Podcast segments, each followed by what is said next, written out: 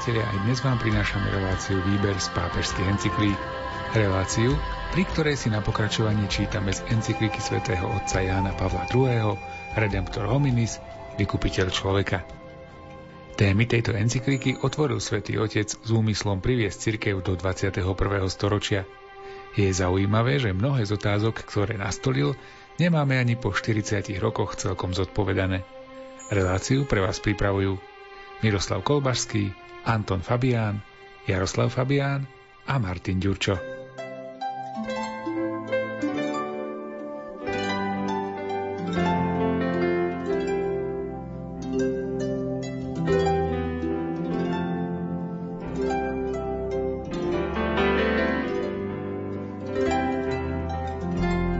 Základný zmysel tohto kráľovského poslania – tohto panovania človeka nad viditeľným svetom, ktorému dal za úlohu sám stvoriteľ, spočíva v prvenstve etiky v porovnaní s technickou, v nadradenosti osoby nad vecami a v prevahe ducha nad hmotou. Práve preto treba pozorne sledovať všetky úseky dnešného pokroku. Treba, aby sme tak povedali urobiť radiografiu jeho jednotlivých etáp z tohto zorného uhla. Ide o rozvoj ľudských osôb a nie len o rozmnoženie vecí, ktoré tieto osoby môžu používať. Ako to povedal istý súčasný mysliteľ a potvrdil koncil, nejde natoľko o to, aby sme viac mali, ale aby sme viac boli. Jestvuje už totiž skutočné, a spozorovateľné nebezpečenstvo, že kým človek zväčšuje svoju vládu nad svetom vecí, stráca podstatné zložky tejto vlády. Jeho ľudskosť sa rozličnými spôsobmi podrobuje týmto veciam a, hoci si to hneď neuvedomuje, stáva sa predmetom mnohostranej manipulácie, a to prostredníctvom celej organizácie spoločenského života, výrobného systému, a nátlaku spoločenských komunikačných prostriedkov. Človek sa nesmie zriecť seba samého, ani miesta, ktorému patrí vo viditeľnom svete. Nesmie sa stať otrokom vecí, hospodárskych systémov, výroby ani svojich vlastných výrobkov. Čisto materialistická civilizácia privádza človeka práve do takéhoto otroctva, hoci sa to niekedy stáva bez vedomia alebo proti úmyslom a plánom jej priekopníkov. Pri korení súčasnej starostlivosti od človeka sa zaiste nachádza tento problém. Nejde tu len o abstraktnú odpoveď na otázku, kto je človek, ale o celý dynamizmus života a civilizácie. Ide o zmysel rozličných činností každodenného života a zároveň o predpoklady a smernice, prepočetné civilizačné, politické, hospodárske, sociálne, štátne a mnohé iné programy.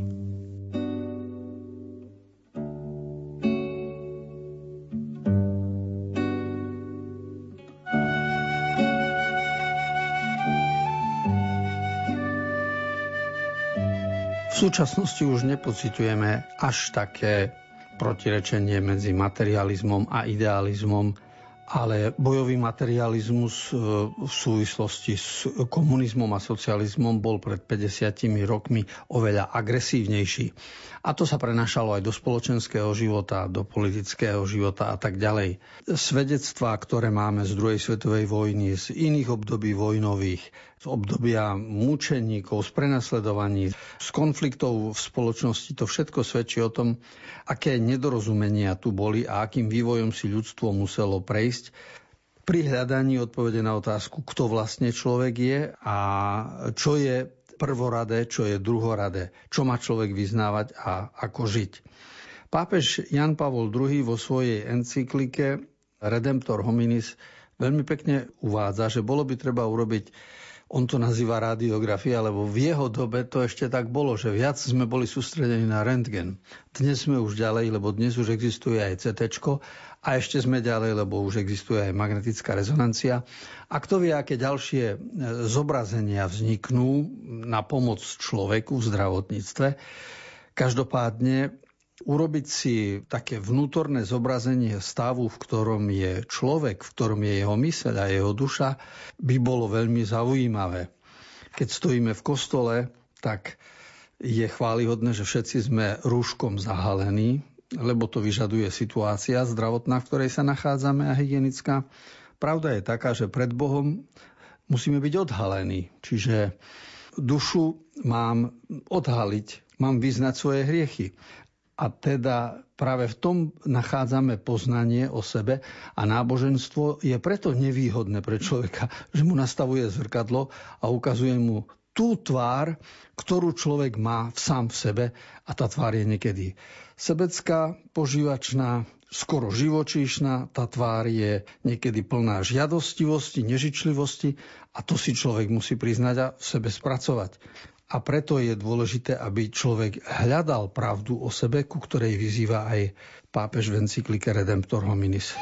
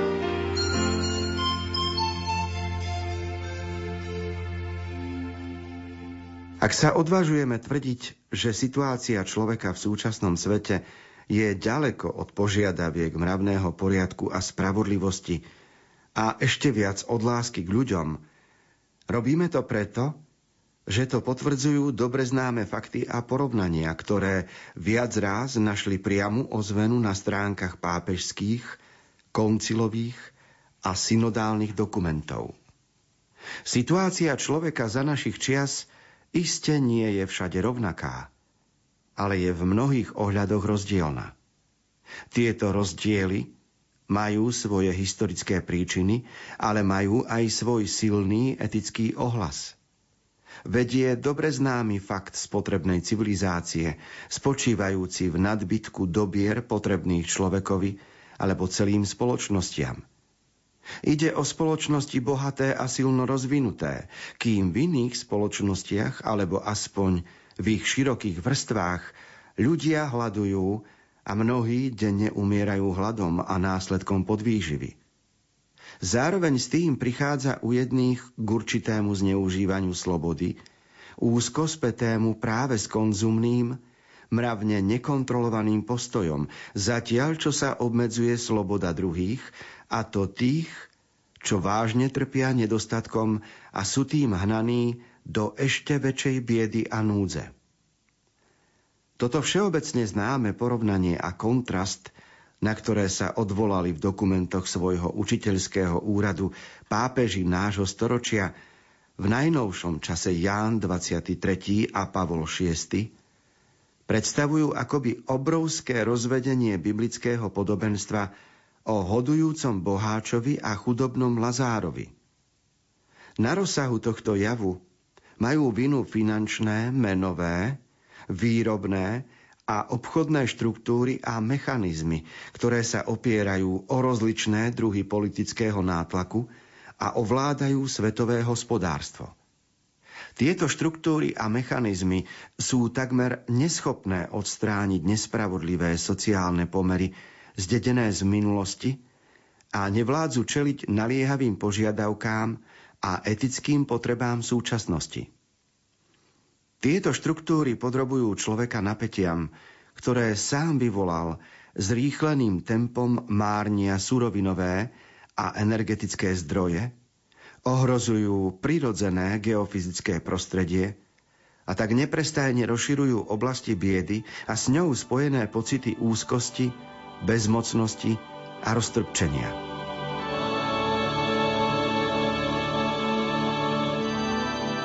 Keďže mnoho dokumentov pápežských hovorí na tému ekológie a spoločenského života. Pápež Jan Pavol II ich e, zhrňa, pomenúváva, vyjadruje sa k ním. Robí to spôsobom skráteným, čiže iba pripomína hlavne diela Jana 23. a Pavla VI, ktorí v 60. a 70. rokoch sa týmto témam venovali. Ale keby sme mali jedným kľúčovým slovom to vyjadriť, a hľadať nadčasové vyjadrenie, tak by sme prišli k biblickému podobenstvu o Boháčovi a Lazárovi. A tam by sme zistili tieto dva svety. Čiže bohatý človek a za jeho bránou alebo pri jeho bráne chudobný Lazár.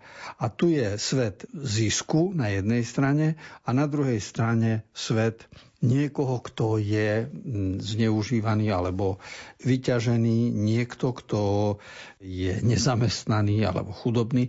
A tento princíp sa opakuje a vynie celými dejinami. To nie je len súčasný stav alebo problém kapitalizmu a, a iných spoločenských zriadení.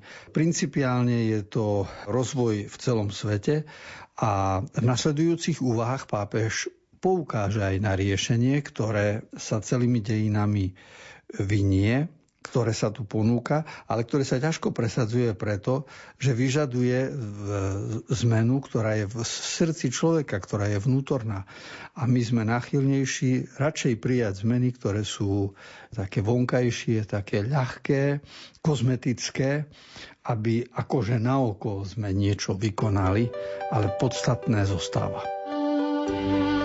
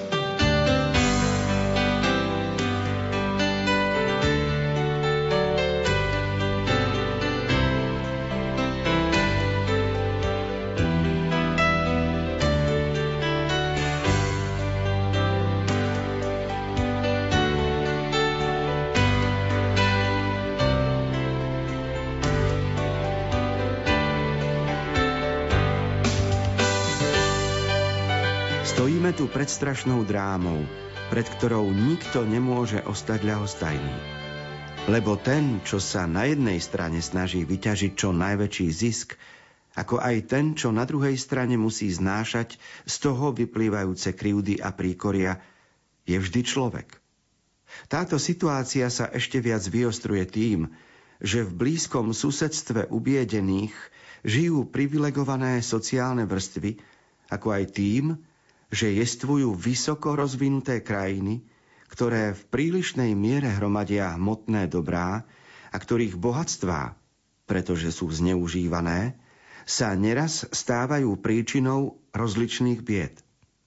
K tomu sa pridáva horúčka inflácie a pliaga nezamestnanosti, ktoré sú ďalšími príznakmi tohto morálneho neporiadku, prejavujúceho sa v súčasnej svetovej situácii a vyžadujúceho preto odvážne a tvorivé riešenia, zodpovedajúce pravej dôstojnosti človeka.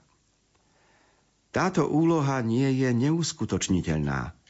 Princíp solidárnosti, chápaný v širšom zmysle slova, musí byť podnetom na účinné hľadanie primeraných inštitúcií a systémov, či už ide o oblasť obchodných stykov, kde sa treba riadiť zákonmi zdravého súťaženia, alebo o plán rozsiahlejšieho a bezprostrednejšieho rozdelenia bohatstiev a kontroly nad nimi, aby národy, ktoré sú ešte len na ceste hospodárskeho rozvoja, mohli nielen uspokojiť svoje základné požiadavky, ale aj postupne a účinne sa rozvíjať. Na tejto ťažkej ceste, na ceste nevyhnutnej premeny štruktúr hospodárskeho života, bude možné napredovať iba za cenu skutočného obrátenia mysle, vôle a srdca. To však vyžaduje rozhodné zaangažovanie jednotlivcov, ako aj slobodných a medzi sebou solidárnych národov. Príliš často sa sloboda zamieňa s inštinktom individuálnych alebo kolektívnych záujmov, alebo dokonca s inštinktom boja a nadvlády, nech je ich ideologické zafarbenie akékoľvek. Je zrejmé, že tieto inštinkty jestvujú a pôsobia – Nebude však možné skutočne ľudské hospodárske zriadenie, ak spomínané inštinkty nebudú podmanené, náležite usmernené a ovládané hlbšími silami, skrývajúcimi sa v človeku, silami, ktoré rozhodujú o skutočnej kultúre národov. Práve z týchto prameňov musí vypríštiť úsilie, v ktorom nájde svoj výraz pravá sloboda človeka – a ktoré ju bude schopné zabezpečiť aj na hospodárskom poli. Hospodársky pokrok so všetkým, čo patrí k jeho riadnemu chodu, treba vždy plánovať a uskutočňovať v rámci všeobecného a solidárneho rozvoja jednotlivých ľudí a národov, ako na to presvedčivým spôsobom upozornil predchodca Pavol VI v encyklike Populorum Progressio – ak sa to neuskutočňuje, sama kategória hospodárskeho pokroku sa stáva kategóriou nadradenou, ktorá celú ľudskú existenciu podriaduje svojim čiastočným požiadavkám, udúša človeka, rozvracia spoločnosť a nakoniec sa stáva obeťou svojich vlastných rozporov a výstredností.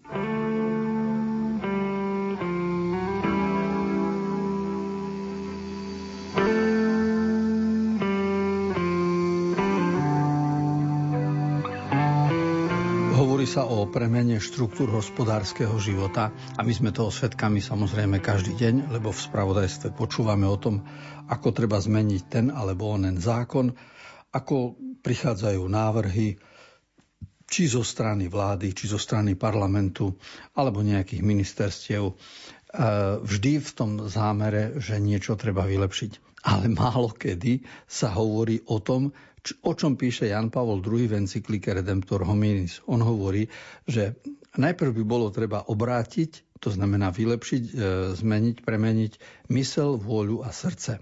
A to obrátenie vnútorné v človeku e, znamená si toľko, že zmeniť by sa museli niektoré princípy, lebo celý náš hospodársky systém je založený na niektorých ekonomických zákonoch, ktoré sú v princípe zlé a prikrývajú korupciu, umožňujú korupciu. A pretože my vieme, že v spoločnosti tu funguje tak, že tí, čo majú peniaze, si kúpia právnikov, tí, čo majú právnikov, si kúpia znenie zákona, lobujú a tí, čo majú znenie zákona, potom majú svojich vykonávateľov a to znamená, že tí, čo robia podvody s daňami, v duchu znenia zákona sa odvolávajú, že robia v súlade so zákonom. A sme v zamotanom kruhu.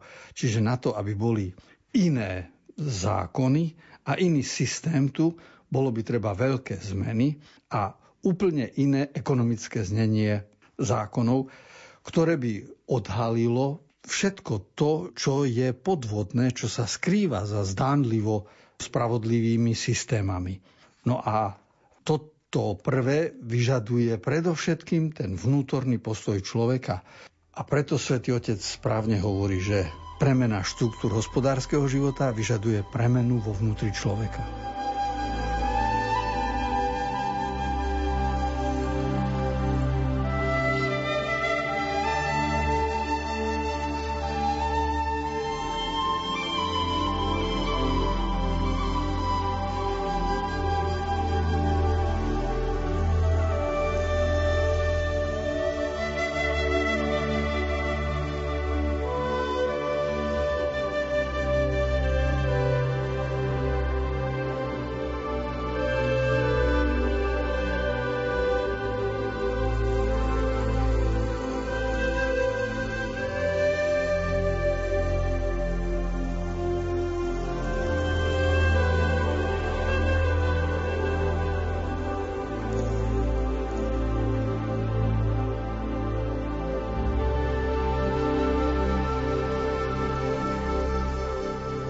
Je možné podujať sa na túto úlohu.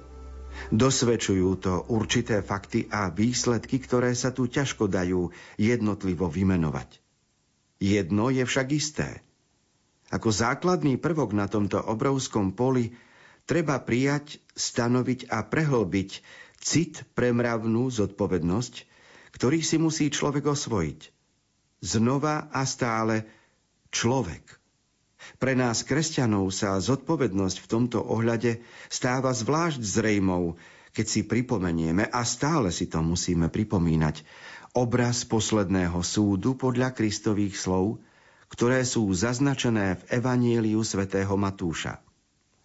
Tento eschatologický obraz treba stále premieňať na dejiny človeka – Treba ho urobiť trvalou mierou ľudských skutkov, akoby základnou schémou spytovania svedomia pre každého a pre všetkých. Lebo som bol hladný a nedali ste mi jesť.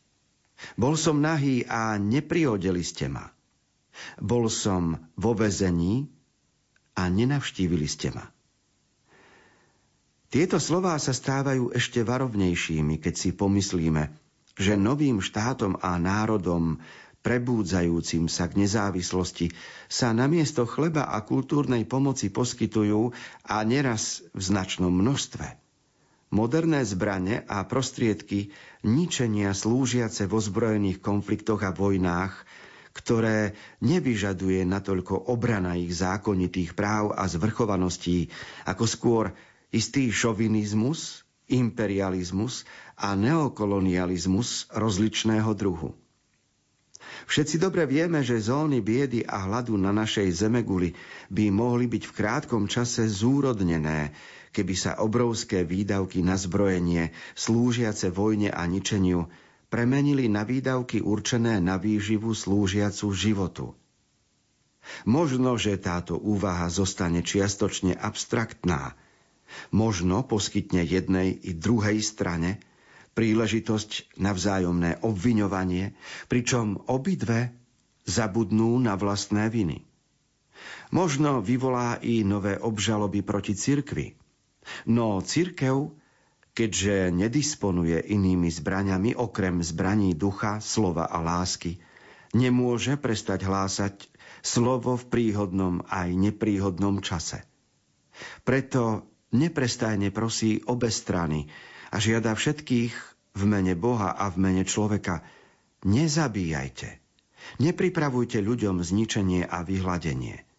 Myslite na svojich bratov, čo trpia hladom a núdzou.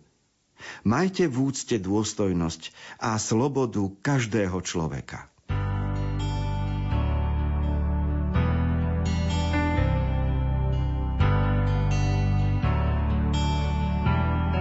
Jan Pavol II ako chlapec prežil hrôzy druhej svetovej vojny a potom sa celý život zasadzoval za dôstojnosť človeka, slobodu a úctu ku každému. Či bol kňaz, biskup alebo pápež. A preto hovorí aj vo svojej encyklike Redemptor Hominis o cite pre mravnú zodpovednosť, lebo iba tento cit pre mravnú zodpovednosť ak sa zobudí v každom človeku, môže priniesť nejaký pokrok v ľudstve. A aby sa tento cit pre mravnosť v človeku zobudil, tak večer si človek musí nájsť čas pre spýtovanie svedomia. A vo chvíli, keď si človek nájde čas pre Boha, ozve sa v ňom eschatologický obraz. To znamená, človek sa postaví v sebe predposledný súd a uvedomí si, ako ja obstojím pred Bohom a čo mne Boh povie na to, čo som ja dnes vykonal, čo som dnes dojednal, s kým som sa rozprával, ako som sa rozprával, čo som dnes rozhodol. A vtedy, keď všetci, aj politici, aj prezidenti, aj riaditeľia, aj robotníci, ak všetci ľudia si večer vo chvíli večernej modlitby a spýtovania svedomia očistia svoju dušu pred Bohom, tam môže nastať to, čo sa volá cit pre mravnú zodpovednosť. A z toho potom vyplynie aj to, že postupne to povedomie mravnej zodpovednosti buduje spoločenstvo veriacich ľudí a potom církev môže vo svete pôsobiť novými zbraniami, nie tými, ktoré sa používajú vo svete, ale zbraňou církvy je po prvé duch, po druhé slovo a po tretie láska. A to sú zbranie, ktoré sú ináč účinné a nelikvidujú, ale životu žehnajú.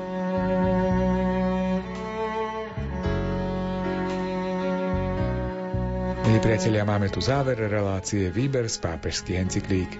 Dokument, ktorý sme si čítali, sa volá Redemptor hominis, vykupiteľ človeka a ide o encyklíku svätého otca Jána Pavla II. Aktuálnu časť ako aj predchádzajúce čítania a komentáre z tohoto dokumentu nájdete v internetovom archíve Rádia Lumen. Text encykliky načítal Miroslav Kolbašský. Komentáre si pripravil duchovný otec Anton Fabián a technicky na relácii spolupracovali Jaroslav Fabián a Martin Ďurčo. thank you